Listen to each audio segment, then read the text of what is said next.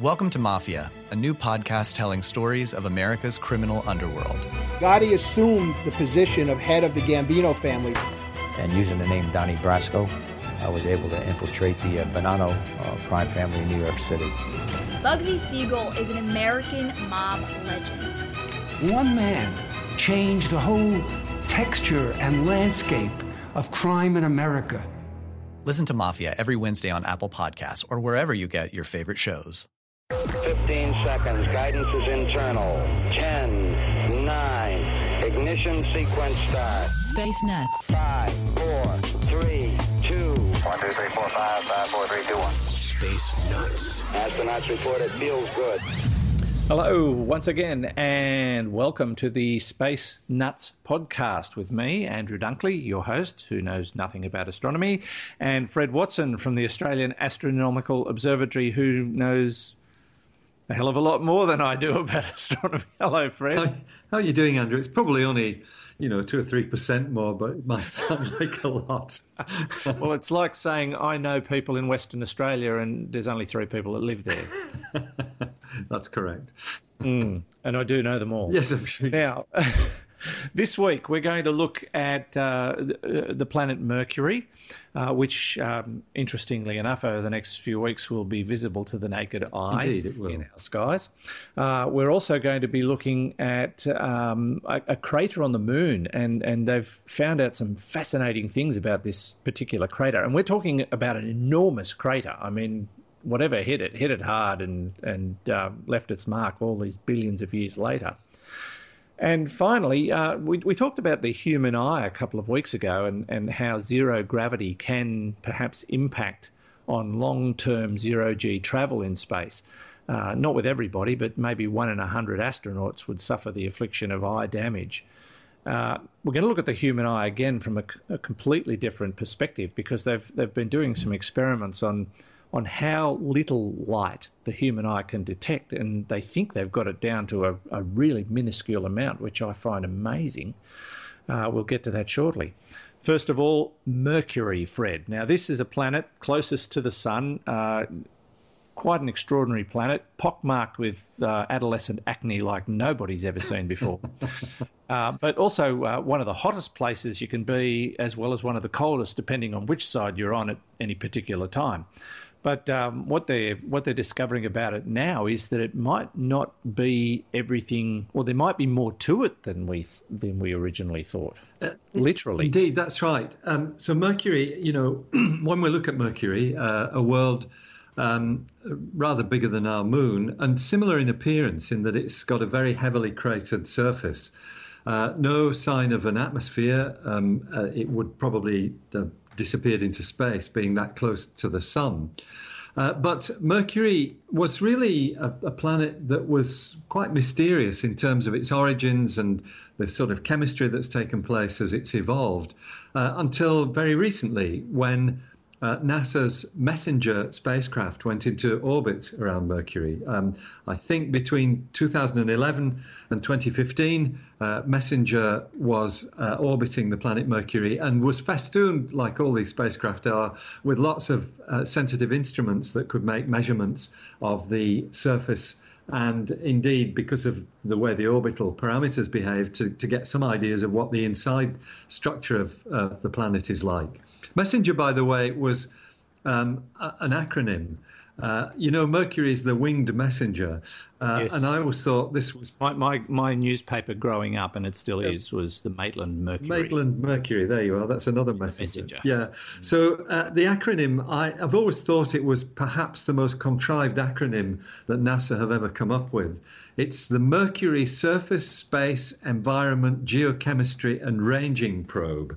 And if you take bits and pieces of all those words, you get MESSENGER. Now, that might be contrived, but the mission itself has not been. It was very, very successful. It ended, actually, with the MESSENGER spacecraft being uh, being basically uh, dumped onto the surface of Mercury. Um, n- not um, accidentally. This was intentionally done, and actually observations were made. Uh, so it wasn't Russian, is what you're saying. Impact. It was not rushing in, that's right, to the surface. Um, okay, so what uh, what did it learn that relates to the origins of Mercury? Something very interesting, because the uh, the spacecraft carried a thing called an X-ray spectrometer. It looks at the X radiation, X-ray radiation coming from the surface, and that in turn is caused by the surface being bombarded by subatomic particles from the sun. Uh, you've got the sun quite nearby, giving off these solar flares, which produces uh, high-energy subatomic particles. They hit the surface, and that impact causes X-rays. And so by doing what's called X-ray spectrometry, you can actually analyze what the surface composition of Mercury is. And the spacecraft's uh, uh, users, the experimenters who were working on this, uh, actually determined the chemical composition in five thousand eight hundred different places on the surface of Mercury, corresponding to different lava deposits. These are deposits of lava that has been basically that have been erupted from within the planet's interior. So by doing that, they had this huge archive, uh, database of chemical composition uh, of a very large uh, area of the planet. And the, the the big news is that there were significant differences from one place to another in, in the chemistry. But uh, some of the um, ideas that were being floated uh, came rather surprisingly from experiments that were made to synthesize rocks like the ones that we see on uh, on Mercury. Um, so there's a team that, that are based actually predominantly in Europe.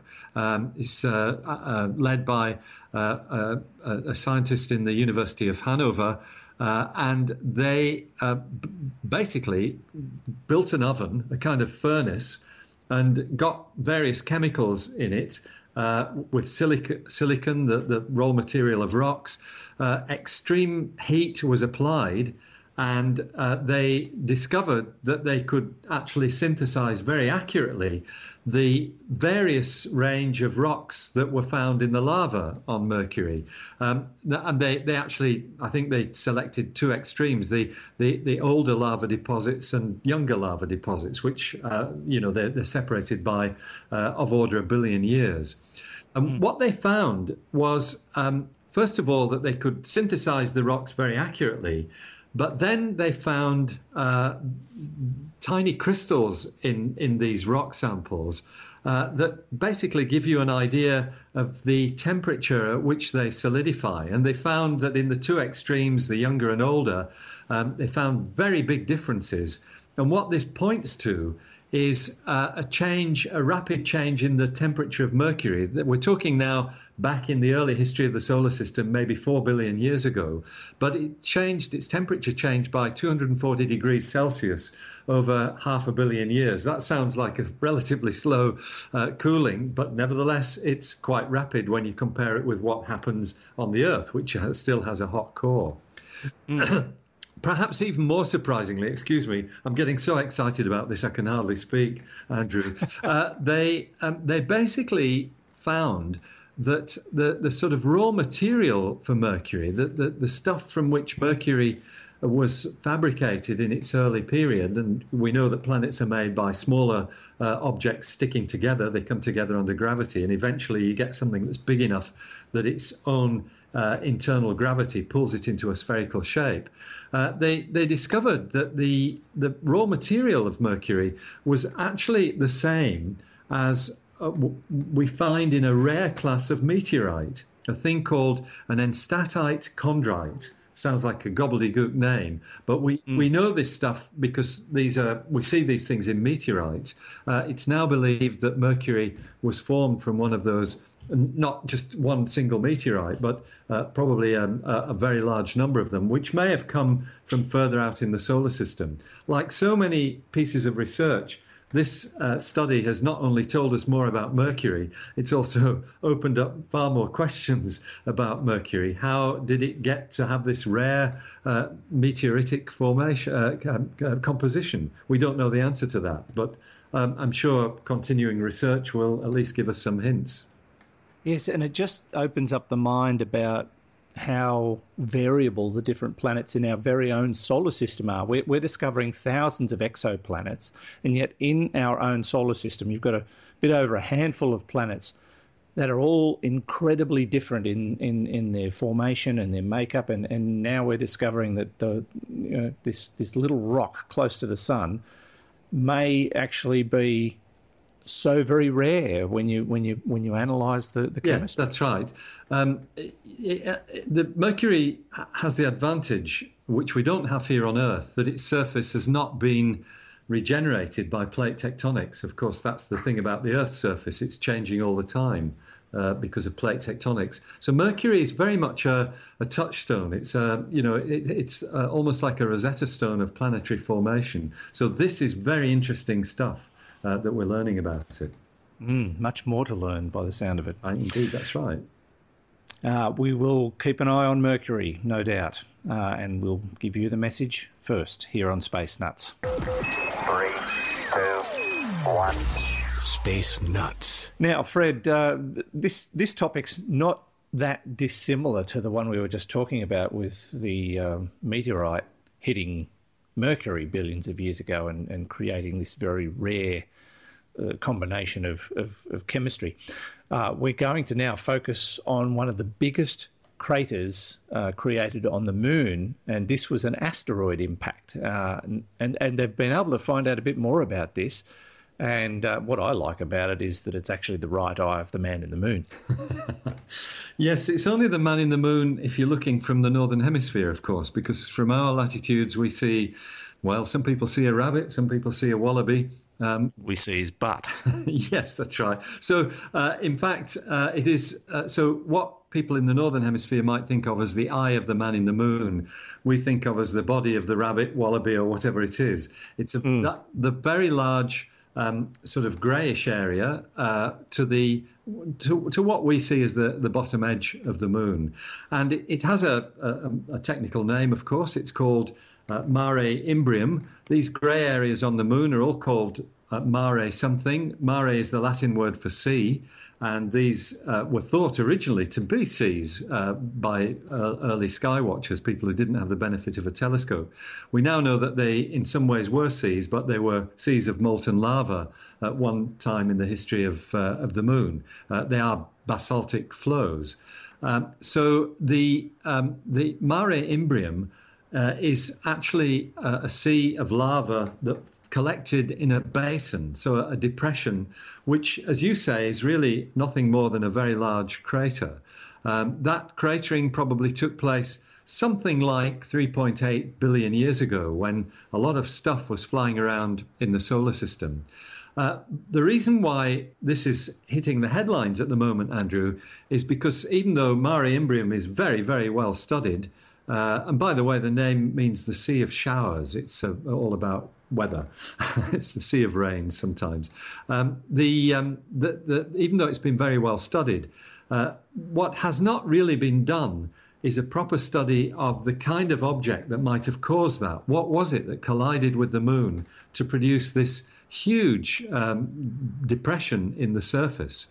And the answer is a bit surprising. What has been done in previous studies of this kind of thing are computer uh, simulations where you, you basically simulate one object impacting another and look at the energy that's uh, contained in that impact, look at the resistance of the rock that you know the moon was made of, and work out basically what size the dent is in the size in the side of the moon. Um, now, the Imbrium crater is actually about twelve hundred kilometres across. It is not a small feature.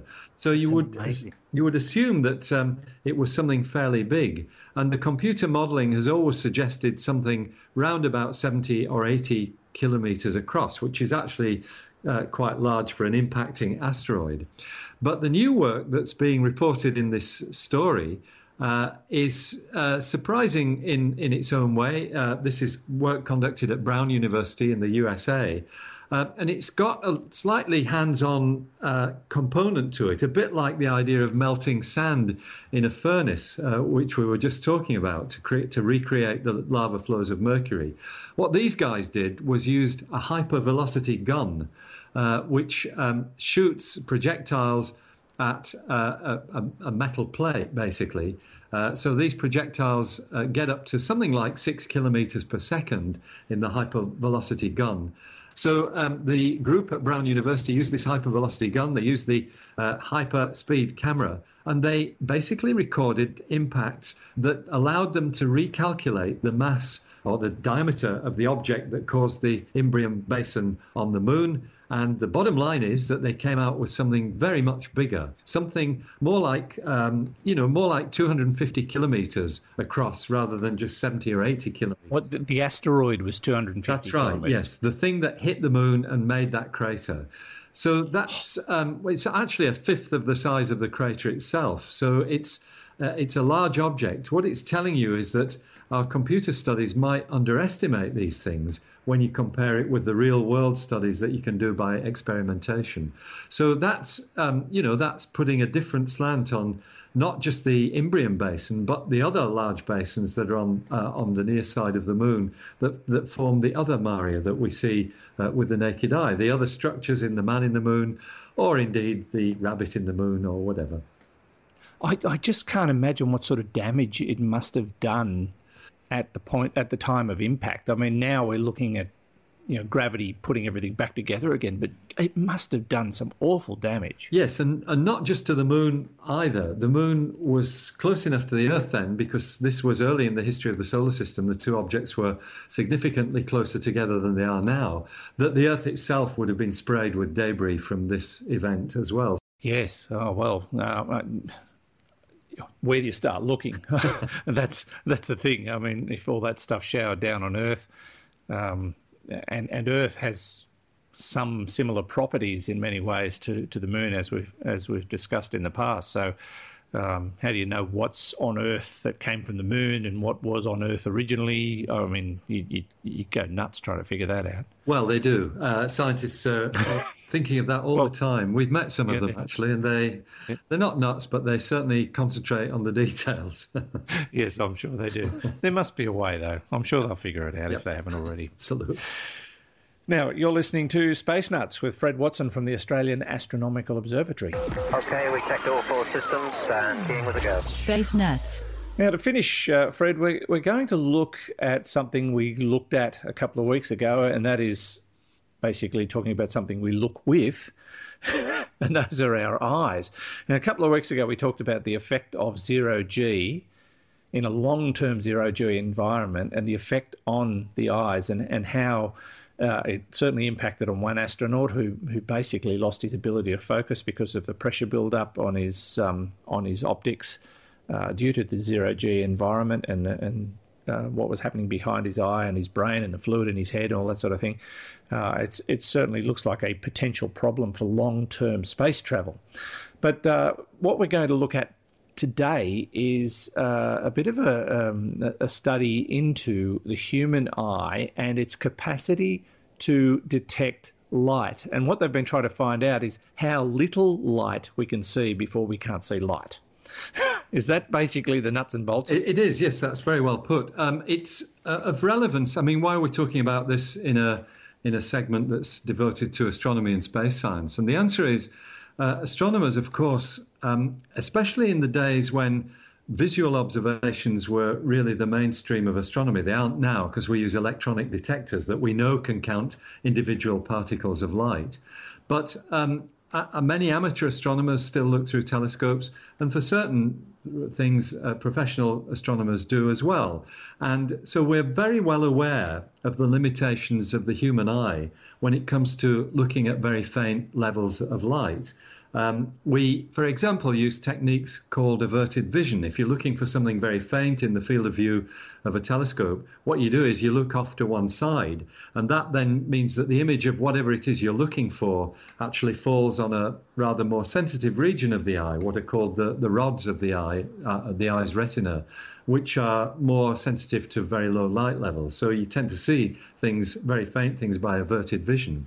Back in the nineteen forties, uh, experiments into the ph- physiology of vision uh, established that uh, a person who was dark adapted, that's to say their eyes have achieved their full sensitivity to faint light, they could report light signals um, as low as just a handful of photons. Now, photons are, are what in quantum physics we understand the individual particles of light are. They are they carry individual uh, segments of energy. It's a very low amount of energy. I can tell you it's about four times ten to the minus nineteen joules, uh, which doesn't mean anything to anybody except that these things carry very small amounts of energy. So photons are what we can actually record in very faint light levels. So we we knew, uh, we've known for seventy years that just uh, five to seven photons will actually produce a stimulus response in an eye. And the question that's been asked more recently by um, by a group of scientists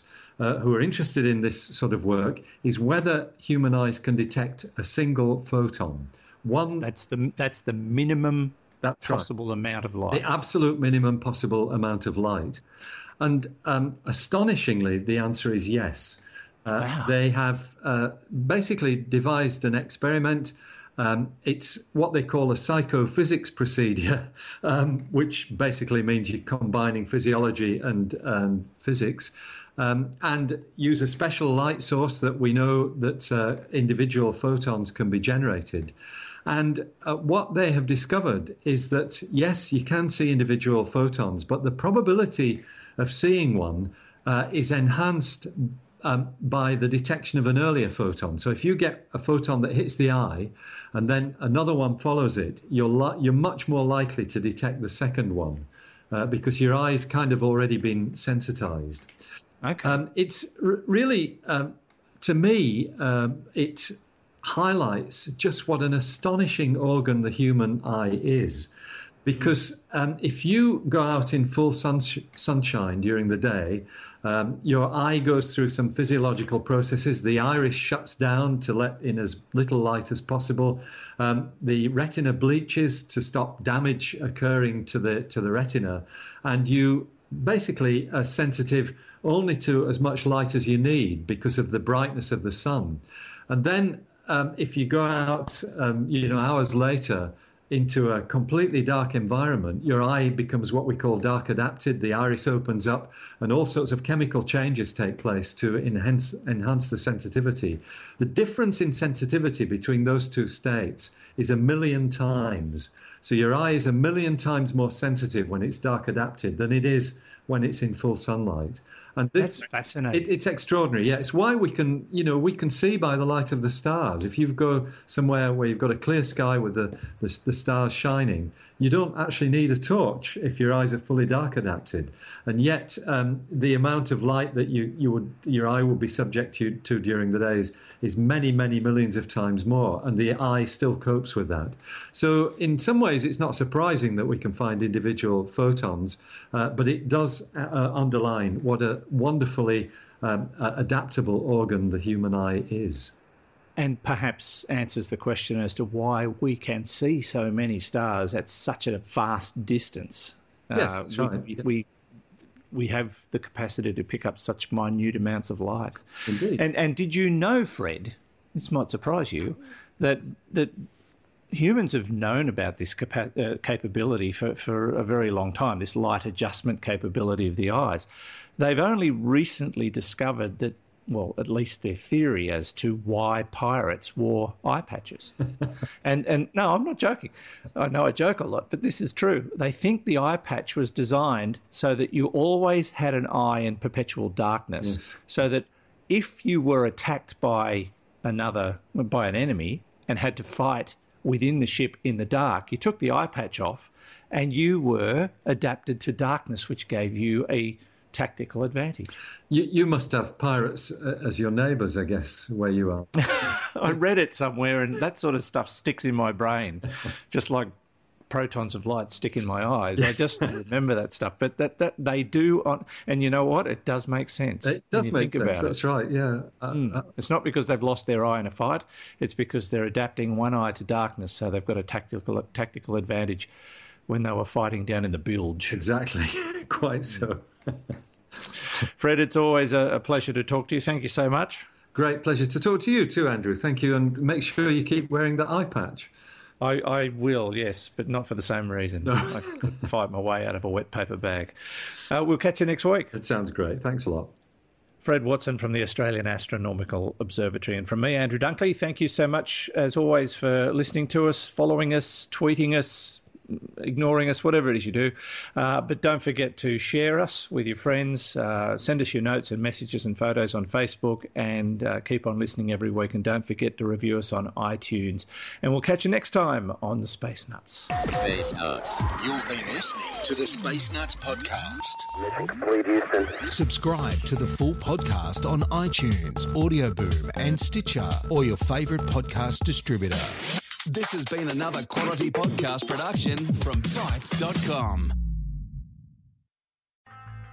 From Audioboom comes Covert, a new podcast that delves into the murky world of spies, soldiers, and top-secret military operations. I'm Jamie Rennell, and together we'll discover the real stories of history's greatest classified missions, told by the operatives, soldiers, and journalists who experienced it firsthand. Follow Covert on Spotify or subscribe now on Apple Podcasts, Stitcher, or wherever you find your favorite shows.